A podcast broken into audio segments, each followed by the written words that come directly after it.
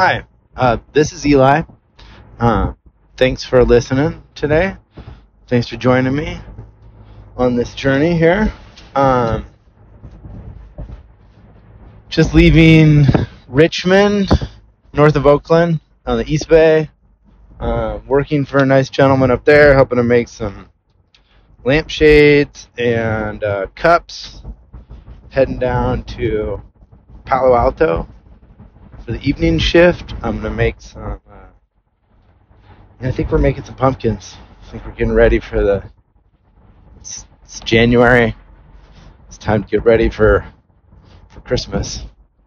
Um, and had some supper here with a carrot, some salami, jar of applesauce that I made last year. Oh, shit, the applesauce is good. I'm going to have to tell you about making applesauce. Um, but what I wanted to talk about this episode was uh, wood. Preparing wood for cutting, different ways to cut wood, carve wood, um, ways to identify wood, different ways you can treat your wood. Because uh, I think some of this basic stuff is pretty important. Um, and anyways, I don't know if it's important. It's just fun to talk about. Um, so I'm Eli Hansen. I'm a uh, I'm an artist, a uh, steward of the craft. Uh, I make things for people and for myself. Make large installations, weird little things. Make them out of glass and metal and wood, polyurethane and plaster, whatever I can find, cardboard. Um, whatever my weird little studio spaces allow me to do at that time. Sometimes I'm at my kitchen table. Sometimes I have a rabbit hut, just a studio. Sometimes I have a big studio space.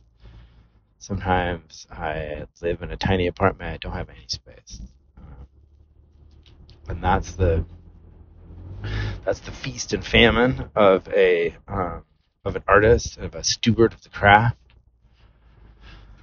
I've worked in a lot of different studios, doing a lot of different things, um, and one of the most important things I learned when I was young, uh, working for a metal worker, was work for at least thirty different masters before you start to think about your own work. And I think I've made it past that number, but gosh, I still love it, and it's still one of my favorite things is uh, working for a master, and in the in the traditional sense of a master of a shop, of a product line, somebody that has mastered all of the techniques of a certain, essentially of a certain company. Um, it's not necessarily um, something bigger or larger or some sort of like great knowledge. It's just that you know all the things this company makes, and you can make them all, and you're a master of that. Um, that product line of that company's uh, product. Um, you know, sometimes masters be making things in real weird ways. And um, that's great. I think that's important to learn. I think it's important to learn how people make things differently, um, how to mimic things. It's, a, it's been such a great journey in glass. Is there's all sorts of people that make all sorts of things, all sorts of ways. And um, you know, they make their living doing that. And maybe it seems like a backwards kind of way, but it gets the product done, and they have, that's the, that's the mastery there. And understanding that um, is so important, I think, to being able to make many different things, uh, whether glass, wood, metal, cardboard, beeswax. Uh, so, Uh, let's talk about wood. Um, there is hardwoods and there's softwoods. Um, there's, and oftentimes those are kind of in the deciduous and evergreen, where uh, hardwoods are often deciduous and evergreens are often more on the softer side. But that isn't always um, the case. There are ways that you can treat wood to prepare it. There's, you can have just green wood, wood that is just freshly cut and hasn't really been dried, and you can dry it in a kiln. You can get kiln dried wood, or you can air dry it. Kiln dried is usually about a two-week process at, I think, around one hundred sixty degrees, maybe one hundred twenty. That's probably the, probably the space that you can dry it, um, somewhere in one of those ranges. And then just air dried um, can be, you know, two to three years, depending on the thickness of the wood and the airflow and the moisture content of the air and the temperature, um, and how that, how warm you got it, how much air you got moving through. Um, oftentimes in furniture, uh, it's preferable to have air dried wood. Um, that it is the most reliable in that it will be stable. It's not going to move, uh, especially if you're dealing with burls or figurine. Um, in in maple, particularly in the um, big leaf maples, you get this what's called figurine. Um, where it uh, is, is figuring out some things. uh, and it gets, it gets, um, it, it has this kind of wavy look to it. Uh, it almost, when you get a beautiful piece of figured maple, you get this, like, it looks like almost three-dimensional. Um, you kind of move from side to side. It's well-polished. It looks like it just, it's like, it moves uh, in a pretty magic way. Uh, the, I, I believe that the Gibson guitar, there's a certain Gibson guitar that is known for using that maple. Um, and they're really, really beautiful pieces of wood. And it's similar to a burl, but a burl is often just a, um, it's a weird growth, and it isn't as exact in its figurine. The figurine is more from a large tree that's compressing those exterior grains in a way that is rippling it as it pushes down. Uh, it probably has to do with the water flow through it. Uh, get it in those wet places like in Washington State. Um, and so those things, when you have weird grains happening, uh, an air dry is going to be the most preferable, because that long dry is going to assure that it's the most relaxed. Uh, where when you kiln dry it, um, you can get the whole thing down to the right moisture content, but it might be under a little stress, and it might want to move a little bit over time. Um, so kiln drying or air drying, like when you are turning something on a lathe, like if you want to make a bowl on the lathe, um, nice little salad bowl, you're going to want to carve it out, you rough it out to a shape, you know, and leave it an inch or two thick. Uh, well, a thicker, leave it, leave at least a half inch or an inch of thickness on inside and outside. Um, thicker than your finished object. And then you let that dry for another year to three years. And then, um, then you finish it. And that air drying process, it's kind of the same thing we're talking about as with furniture, is that, and, and in a bowl shape, when you carve out the center, um, you're removing a big chunk of wood, and you're removing a something that's holding moisture, but also something that's holding um, pressure.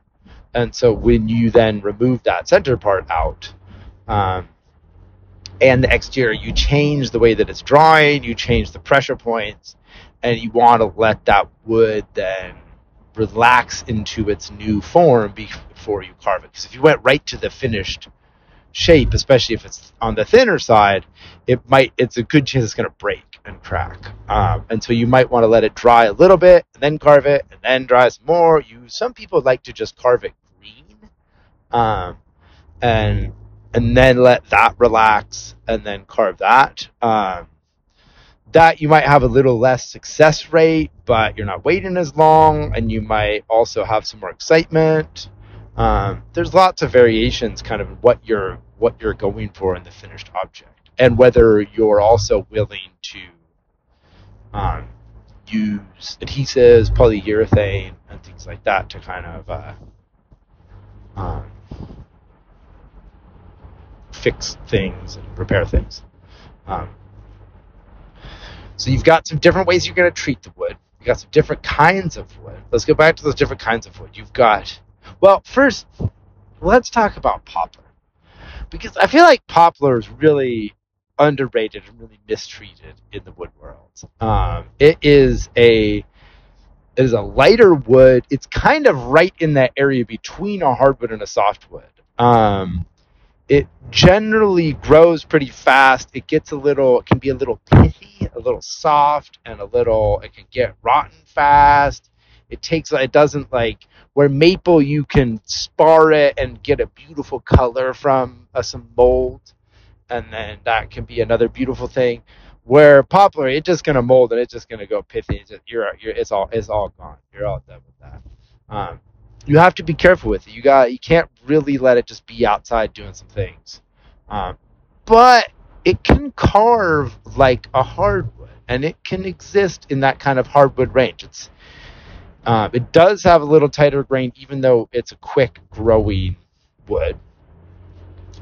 And then, as far as like tight grain and loose grain, you know, it used to be back when we had these enormous trees that, you know, the difference of grains was significant. But now, you know, what uh, when old pine or fir is more like a hardwood than the woods of today. Like if you get a fir or a pine two by four, like it's very soft and and big, fluffy grains, and um, it's very different than um, the wood that you could get, uh, you know, fifty to one hundred years ago, um, and what those, what a, a tight grain fir is like is a very different thing. Um, you know, if you've ever uh, seen Donald Judd's plywood, Um, from you know, his boxes that he makes, those cubes, those terrible cubes. Uh, he makes these these square cube things, and he made them out of plywood. And the plywood is just mind blowingly beautiful. It's got this crazy marbling to it. It's so beautiful, and and the way that it's also aged in the U V exposure, and some has darkened and lightened the way that the different the layers of grain have. Um, darkened over time. It's also really, really incredible. Would love to see a comparison of that. You know, plywood, I mean, what a great thing. What a, just a great object. Um, you know, I, I think that it, it's important at this moment to really recognize how beautiful and amazing wood is. And I think we're at this kind of special point in our in the, the human, um, the Anthropocene here, of wood and and its availability and its use as an object. And I think uh, it, we're getting to this place where we're elevating wood as an object, and wood is becoming more scarce and therefore more exciting, more interesting. And I think we'll just continue to see that, and we'll, there'll be less and less wood being used, and, and, and it'll become more of a rare object. Uh, you know, just in my short life, a lot of the woods that were um, more available and more junky woods are becoming, uh, have become very coveted objects, almost, you know, to the place where you're selling it by the pound, and it's, you know, it is, it is approaching metals in its valuable, uh, in its value. Like this figured maple for the, for the Gibson guitars. I mean, that stuff is like, that's, there's a black market for that. Um, there are people that, uh, go out in the woods, in the Northwest, the chainsaw in the middle of the night, and they, you know, they find that tree and they harvest just that chunk of figured wood from it, um, and are able to move that on a black market. Um, and, you know, like there's these tight grain fir and pine that used to be, you know, if they didn't, if they had some knots in it, they were throwaway wood. And a lot of those logs were in the Northwest used in the logging industry as as piers or as boom logs. A boom log is a log that is used to carry a boom, a boom being a large bundle of logs. And so if you have multiple bundles inside of a boom, you're going to want to wrap that boom in a ring of logs, in a hundred-foot long log with a hole at the end. You want to get twenty or thirty of those, and you're going to wrap those around, you're going to chain those together, and those will carry your bundles. And you'll just use those boom logs over and over again to carry your bundles um, in a boom. And those boom logs entered the Puget Sound in, you know, tens and twenties, uh, and, you know, up to into the fifties and sixties, and would be used for that whole time. Uh, just over and over again, they just keep floating, and they start to lose their, you know, their exterior grains. The um, there's a kind of clam. It looks like it's like a worm looking thing, but it's actually a clam, and it burrows a, a hole through the wood, and they'll get filled up with these clams, um, creating these kind of amazing wormwood holes through it, and uh, but still float and would get used for booms, and have just, you know, within the last twenty years, the harvesting of those boom logs, pulling these logs out of the swamp, which are really tight grain, pretty true grain, fir, pine, even cedar occasionally, and um, but they just have more knots than was acceptable at the time when just pure clear grain wood was being used. And so these these logs are now then kind of re-entering the market at a very high value. Um, so how we look at these pieces of wood is changing, and I think will continue to shift in some really uh, wonderful ways. Uh, and so it's something I think it's it's fun to kind of think about and address as a, address as a craft person. Uh, you know, having known wood and, and come in from a place like the Northwest where wood shops and knowledge of wood is just kind of like, that's very background information. It's in some ways, I think it's kind of not even considered as much of a craft, and it's less coveted, where my glass skill is, is something that's very marketable. You know, it's the, the wood skill is just so, uh, kind of ubiquitous that it's, um, less, uh, less unique and, uh, maybe harder to just kind of find work as a as a as a high-end woodworker. You kind of need to know very a lot about wood to get into those places. So um wood, I, I think going back to the the old growth and these big straight grain trees is where um we came up with this idea of quarter sawn wood or half sawn, when you would uh you can imagine you have a tree, a round tree, and you cut it, you split it into quarters, and so that is quarter sawn. And then from there you take each one of those and you can cut those quarters into boards, and using the grain alignment in such a way that you can get the grain running in a particular way through the board, so that you have the grain running the short way or the long way through the board, and that that might be something you could um, ask for in a wood, or kind of choose for in a in a wood choosing situation. Now, with the size of the trees, quarter sawn is a, is a, is not as, it doesn't make that much difference, because the grains are bigger and not as tight. It's like, and the trees are way smaller. You're not really getting, you know, what you used to be able to get, you know, a couple hundred boards out of one quarter of an enormous old growth tree. Now you're getting, you know, four or five or ten boards, and they kind of all just got the grain going through about a curve in any which way. Um, and so there's parts of this that are these old world approaches to wood and thoughts of wood, and some of this is also has to do with hardwood and softwood and the way that we treat wood. And I think thinking about this stuff and understanding where um, those thoughts about that medium come from, that they're all shifting and it's not the same. And I think, you know,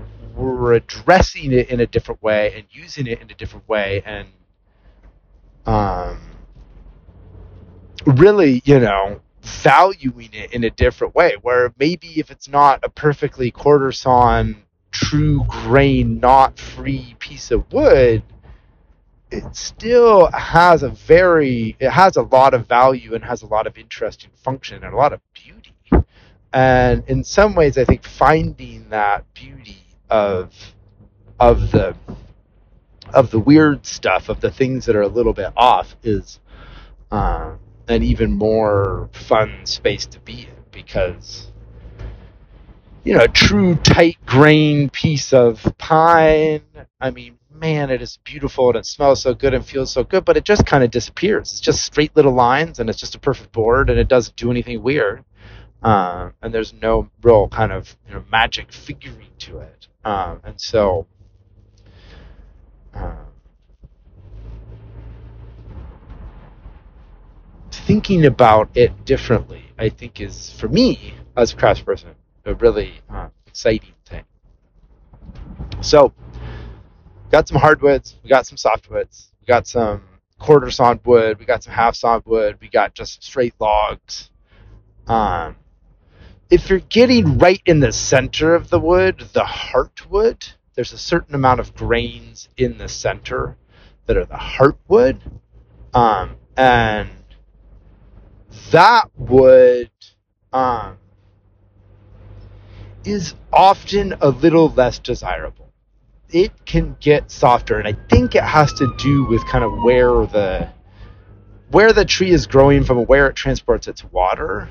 Um, that that heartwood then is a little more apt to uh, rot, uh, and that's also in something like, you know, in larger pieces, and you can see in certain cedars will often have like kind of a different color of the heartwood. Um, And you can maybe, it's valuable in like, you know, plum, you can get these beautiful colors. But it's also, it's one of those things that for a while, like that heartwood was so, it was not desirable. So it wasn't even used and it was removed and discarded. And and now it's just, I think, treated in a different way. Um, and so that's a... Uh, kind of something to think about as you're addressing wood, and, and being able to see where that shift in color is. And you can really, you know, it'll sometimes just be a little darker into the grains. You can also see some change in color in the grains from different weather conditions.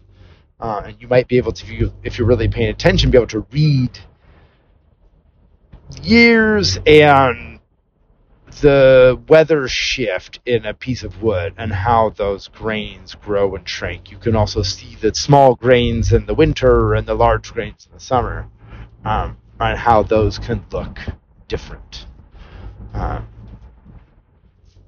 so now you want to cut this wood. Um, and generally it's you're going to be ripping or cross-cutting. Ripping, you're going to be going in line with the grain, ripping the grain apart.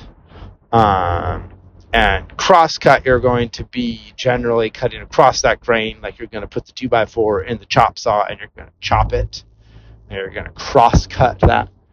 And you're going to have certain types of uh, saws and teeth on those saws, and the way that those teeth and saws work together um, to more cleanly cut those and to move the wood fibers out of the way as you are uh, cutting them. Uh, generally, ripping is going to go a little easier, and you're going to use a saw blade with less teeth and a little more space. You're going to be chewing through it.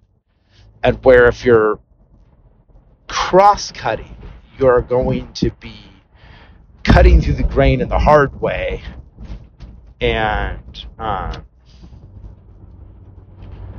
you're going to want to have more teeth on your saw blade. Uh, and you're generally going to want a sharper and better blade. With the ripping, you can kind of cheat and get away with it. Funkier blades, and, a, and it's not as a precise, a cross-cutting saw. And, you know, you'll find some people want to only use their cross-cut blade. Cross-cutting, only use their ripping blade, and have a certain kind of parameters they want those to be used within. Um, and if you find those people, you can know right then they've got other issues too. Um, oh man, we're about to get on the Dumbarton Bridge here. This is such a beautiful area, crossing um, the bay here, the lower bay over into, um, I guess, onto the west side, over onto getting closer to Palo Alto here. Uh, the sun, I'm driving into the sun now on eighty-four. The rains have been dumpy. It's been this crazy rain, so there's no cars. The eucalyptus are all looking really bushy and full right now. Uh, they often are really droopy here. Uh, but then these big rains, you can kind of see the, even the palm trees, uh, you know, the eucalyptus, like the color is just even brighter, and the branches are kind of perking up in a way. Um, and the palm trees and everything is just like, is, is thick with, with water. Uh, it's really beautiful right now. So it's wonderful talking about wood with you. Uh, thinking about wood while I'm driving through. Looking at trees here. Um, okay, so you're going to be using things like a table saw, a band saw, a chop saw, or a miter saw, which is kind of like a chop saw, but Um, it's got a couple different functions that uh, are more exciting. Hand saws, you can have a push saw or a pull saw.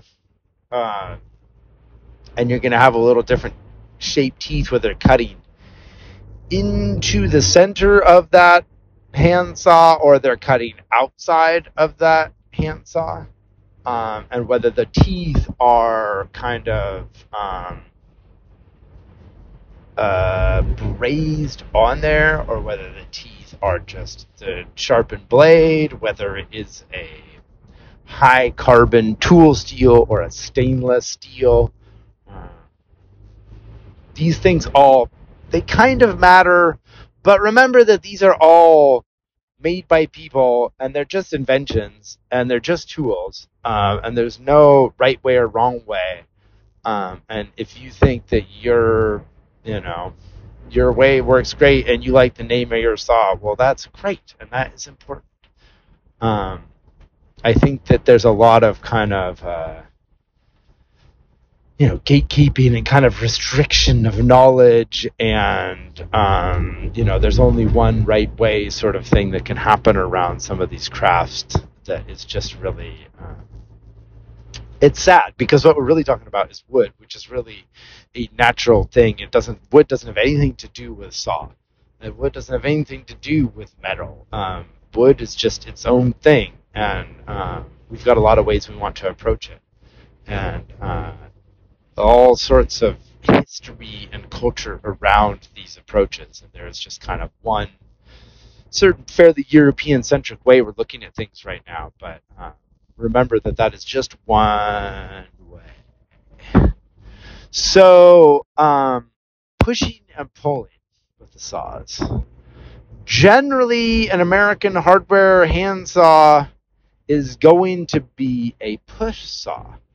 Um, Which, for some crazy reason, is just the saw that we always use, which is another thing to look at and realize that, like, this saw is actually not that great of a saw, and it's the saw that is really the only saw. When you go to the hardware store and you're like, I want a hand saw, this is the saw you're getting.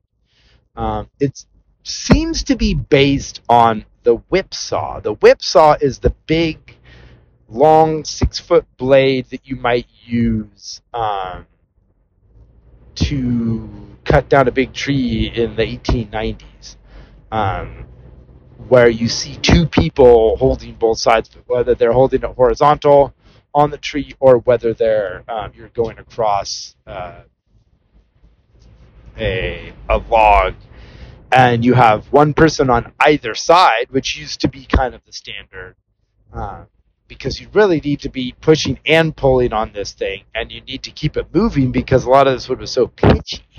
Um, and so you'd be using kerosene to as a solvent. Uh, if you've ever seen in these old whipsaw photos, you'll sometimes see a bottle hanging from the tree. And it's a bottle. It's almost like it looks like a, a hummingbird feeder, like a bottle with a little nozzle sticking off, uh, hanging upside down. And you kind of wrap the cord around it in a certain way. And then you've got a hook that you hook it into the bark and then you hang it. And then you're going to want to drip kerosene on your saw blade, because if you don't keep that saw blade moving and with solvent on it, that pitch can freeze up your saw blade. You're going to lose your saw blade in that tree, or you're going to have to come in there from another way. And I'm sure that would be a great way to like get in trouble or lose your job with the boss man um, if you didn't weren't really careful with your whipsaw. Um, so those whipsaws, you know, would have been oftentimes are brazed on teeth. Uh, sometimes they're just it's a it's a high carbon tool steel. Um, which would be just a steel alloy that is uh, carbonized. And we'll get further into this, uh, but a, uh, a using carbon to create a harder steel.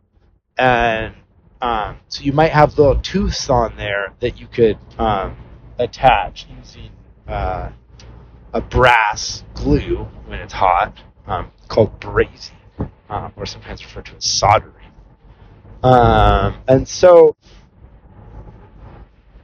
this push and pull motion uh, would have been how we kind of got to the hand saw of today, the large saws that you would push across the wood. And so American style is very, we're all really used to this push style of saw, but it turns out pushing a piece of thin steel like that isn't actually necessarily mechanically the best way to use that force. And if you use a pole saw, or often referred to as a Japanese pole saw, or Japanese saw, um, which are the the cutting action is when you pull on the blade, um, and the teeth are set up in such a way that the handle is on the opposite side of the tooth pulling into it, so that when you pull on the saw, it cuts, and when you push, it doesn't cut. And so you kind of um, relax the pressure when you push it through, and you use the pressure to pull it through. So you can have a thinner blade because you don't need as much steel, because you're really, it's like the idea of pulling a string as opposed to pushing a string. Can't push a string very well, so you have to have a thicker rope to be able to push it, but you can pull a string. And so these pole saws work really wonderful, and most woodworkers now uh, in America use these saws pretty regularly in there, especially in joinery or furniture work, a pretty important part of a uh, toolbox.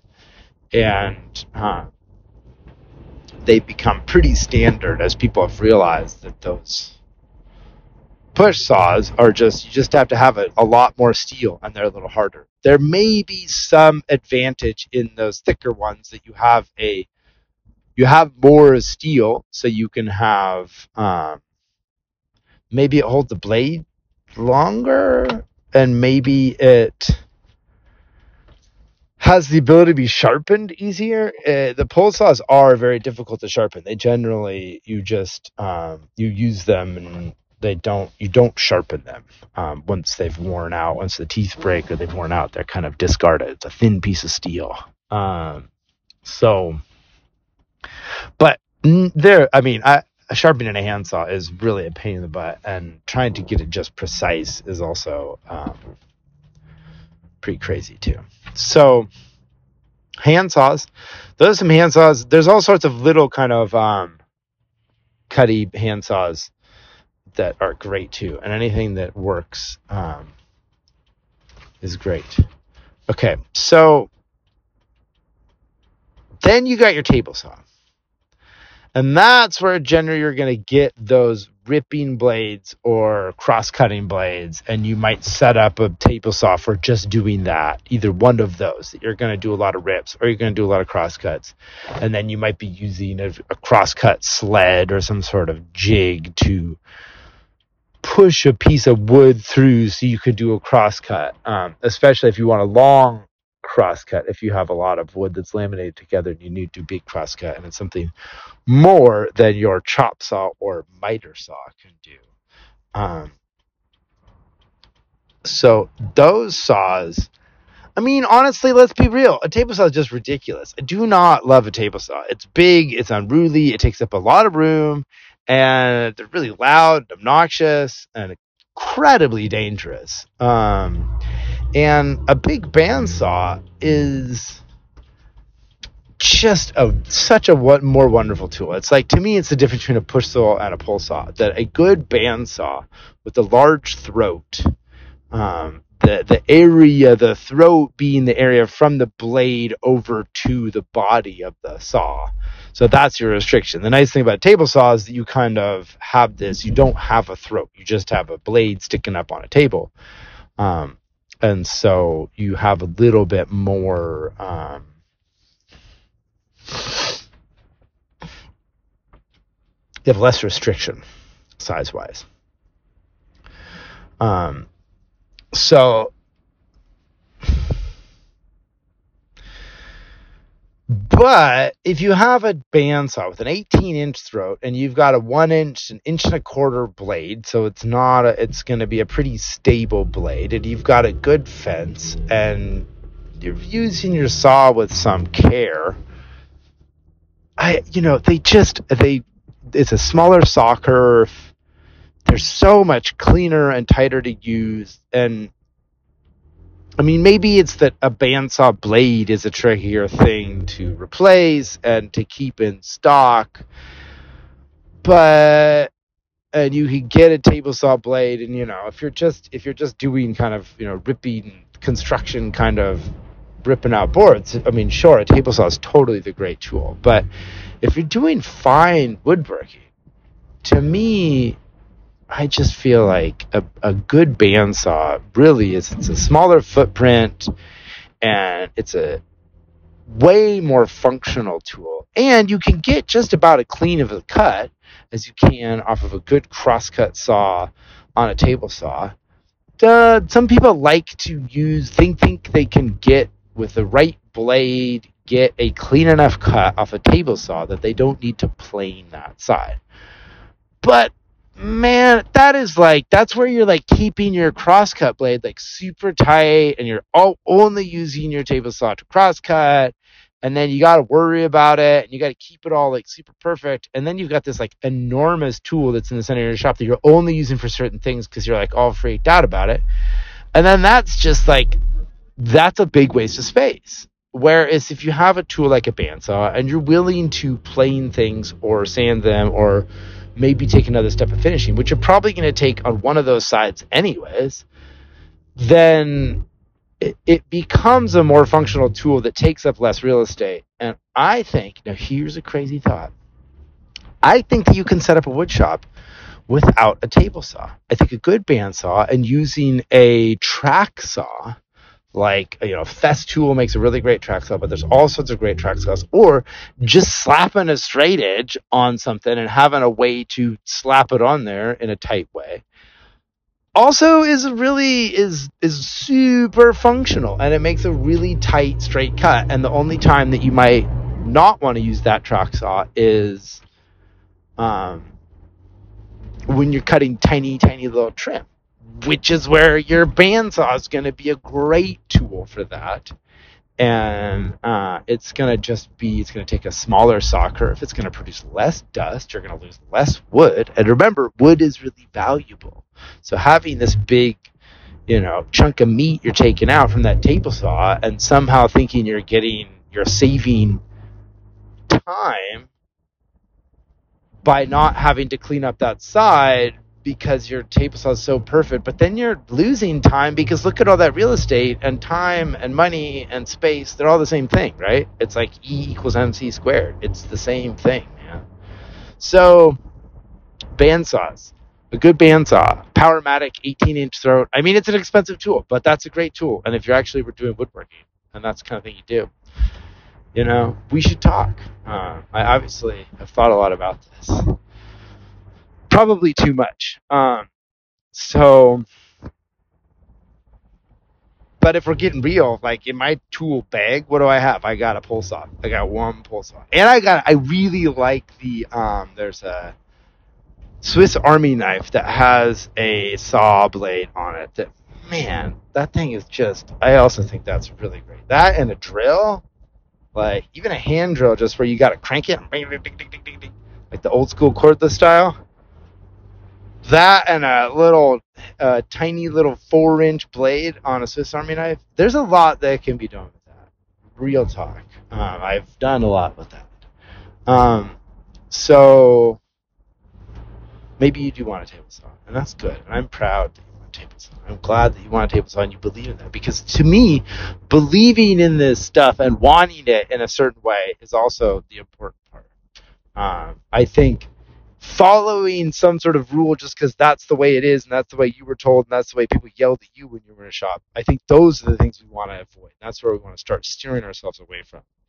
Um, and those kind of behaviors, I think it's important to like address those um, those moments and think about like why and question those things. And maybe we want to get right back to the original thought, you know, that like it's, you know, we want a chop saw, we want a table saw. Um, but, you know, a pole saw and a band saw are going to do a lot for you and take up less real estate. So um, that's some thoughts on that. Let's talk about chop saws and miter saws, because those are also one of those ones where it's like, this is a miter saw, not a chop saw. And a miter saw is generally going to be one that has... Um, it goes in and out, and then it goes at an angle and a compound angle so that you can rotate the blade side to side. And, like, if the blade, you can take it from vertical to a forty-five, and it goes in and out, and it swings uh, all the way over to a forty-five. Um, and those are all really great functions. And when you get into production, having a really tight miter saw where you can do these compound angles is really helpful. But if you're just making one-offs, oftentimes like that amount of compound angles, like you're only just going to be cutting something twelve times to try to get that right angle when you could have just taken a pole saw um, and some pencil marks and also got very true with that. Um, And again, that's where you're going to want to have those really, like, to make it really worth it, is you're going to want to have a really nice blade on there. Because if you're using a chop saw with a big ripping blade and wide teeth and it's not super sharp, then your cuts aren't going to be maybe as clean. And so you're maybe going to have to clean those afterwards if you, for some reason, wanted them really clean. Um, and so... that's where having that really nice blade on it does make a difference. But I mean, how many of those cuts are you really doing? And how much have you really practiced with a pole saw? Because I think that's where, like, really practicing with the pole saw and getting that ability to really control that saw. I mean, those things can really cruise through wood. And a couple good pole saws. And so when you're cutting with a pole saw, using a block to slide against is a really great technique, where if you kind of have a pencil mark and you want to cut on that pencil mark, rather than just holding the saw and trying to aim for that, is you set a piece of wood on that, a little block, and then you just put your finger against that block and you kind of slide that and start your groove there and use that block. And you can clamp that block down and you can kind of use your hand on it, or even use another piece of wood, maybe even some wax on there. There's lots of techniques for hand working those things that I think are um, because of the use of machines in wood shops, like I think there's a lot of these little techniques that we forgot or aren't passed on as much, um, and aren't as tight um, in shops. Um, and I don't think it's things that are unachievable or, or like, I think that's the kind of stuff that you can really get in your garage and in your living room. Um, you can make really, really nice stuff. And I think it's, it's something that people think that you need all these really nice tools, but in fact, um, maybe it's more of like patience and belief in yourself that you can uh, make these really nice things using a Swiss Army knife and a homemade chisel. So, um, chop saw and a miter saw. Um, they're just different kinds of vertical circular saws, cutting down and turning. The blade is turning into you and going down.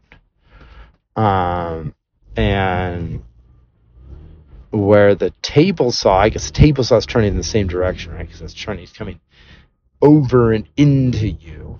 Um, Man, there's probably some cool old saws, some cool old circular saws that would go the other way, but uh, that sounds really exciting and dangerous. Um, so circular saws and reciprocating saws are another one. That's the innie-outie ones, like a sawzall or a jigsaw um, are the uh, reciprocating blades. And those, a lot can be done. Uh, with a jigsaw. Sawzalls are a little more brutal, but you can also set those up to do a lot uh, for yourself. Okay.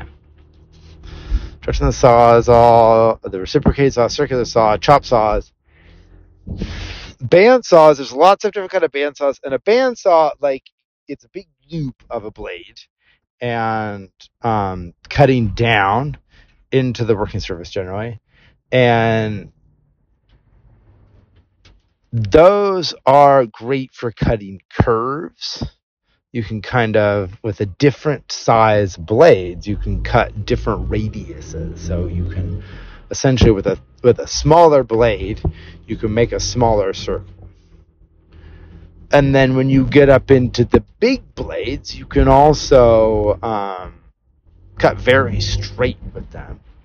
They're great because they're a loop. You can have, you can make a very tall cut, and so they'll be used for resawing wood or taking a log and quarter sawing that log. So you take that log and you cut it into quarters, and now you got your quarters, and now you can take those quarters and break those down into boards, and you can then prep those for um a more for your wood, whether you're, you know, if you're making some furniture or something, um, you could get your air dried log and then you could resaw it and break it down into boards that are then, um, usable to make your desktop or your furniture, your, your chair legs. Um, and those, and that wood, um, quarter sawn, hardwood. Okay, we're getting here to the shop, so um, probably gonna have to take a break here. Uh, I feel like I could really keep going on this one, and this is the one where I wasn't so sure how to start and end it, because I know that like each of these little tangents is potentially another hour or two of me conversating about um, my opinions about it and my hilarious deep knowledge of it and my love of it all. Uh, and my, you know, my love of the high end craft and the lo-fi craft, and you know, making really nice things with really crappy tools and making really crappy things with really nice tools. Um, I think that those are all really fascinating to me, because I think that it, it ultimately, I think it really um, can feed into the knowledge of the tools and the fact that these are just human created tools and, and working in an organic space. And it's us trying to kind of control our environment in a, in a, in a place that ultimately is not, is uncontrollable. You can kind of have a certain amount of like, um, you know, influence, but it's ultimately it's, you know, it's going to do its own thing. It's going to, um, you know, grow into the tree that it's going to grow into, and it's eventually going to rot into the ground. And we're just taking a little time in between to like shape it into an object. Uh, and that's a really wonderful and fascinating thing. Um, so we'll think some more on this, on saws. And I didn't even get into chisels and carving and hand carving. Um, wood and, and kind of the subtleties of cutting across grain, and then sandpaper and sanding and polishing. So maybe really um, what we need to do is have another um, another hour where we talk about um, carving the wood with little carving tools, chisels, and how to hit things correctly with a chisel, or how to hit a chisel correctly. Um, and incorrectly. Let's talk about that too. And then how to sand it and polish it and uh, make it nice or make it really funky. But for now, I think it's time to go make some pumpkins and Christmas ornaments. And maybe there's been talk of making some sort of like Golden Gate Bridge design. So maybe we'll make some sort of glass Golden Gate Bridge thing. Maybe it's a, like a marini or a cane, or maybe it's a sculpture. We're going to talk about glass soon, but I'm going to tell you all about a bunch of other stuff first, because that's the stuff that comes first, I think. Um, thanks so much for listening. It's been really wonderful having you here with me in the car and talking about um, all this stuff that I love to talk about, and I'm glad that you listened. So um, I'll be back with more of this information, but for now, um, this is Eli Hansen, and I'm signing off of the Craft Cast here. Okay, bye for now. This is the end of the message.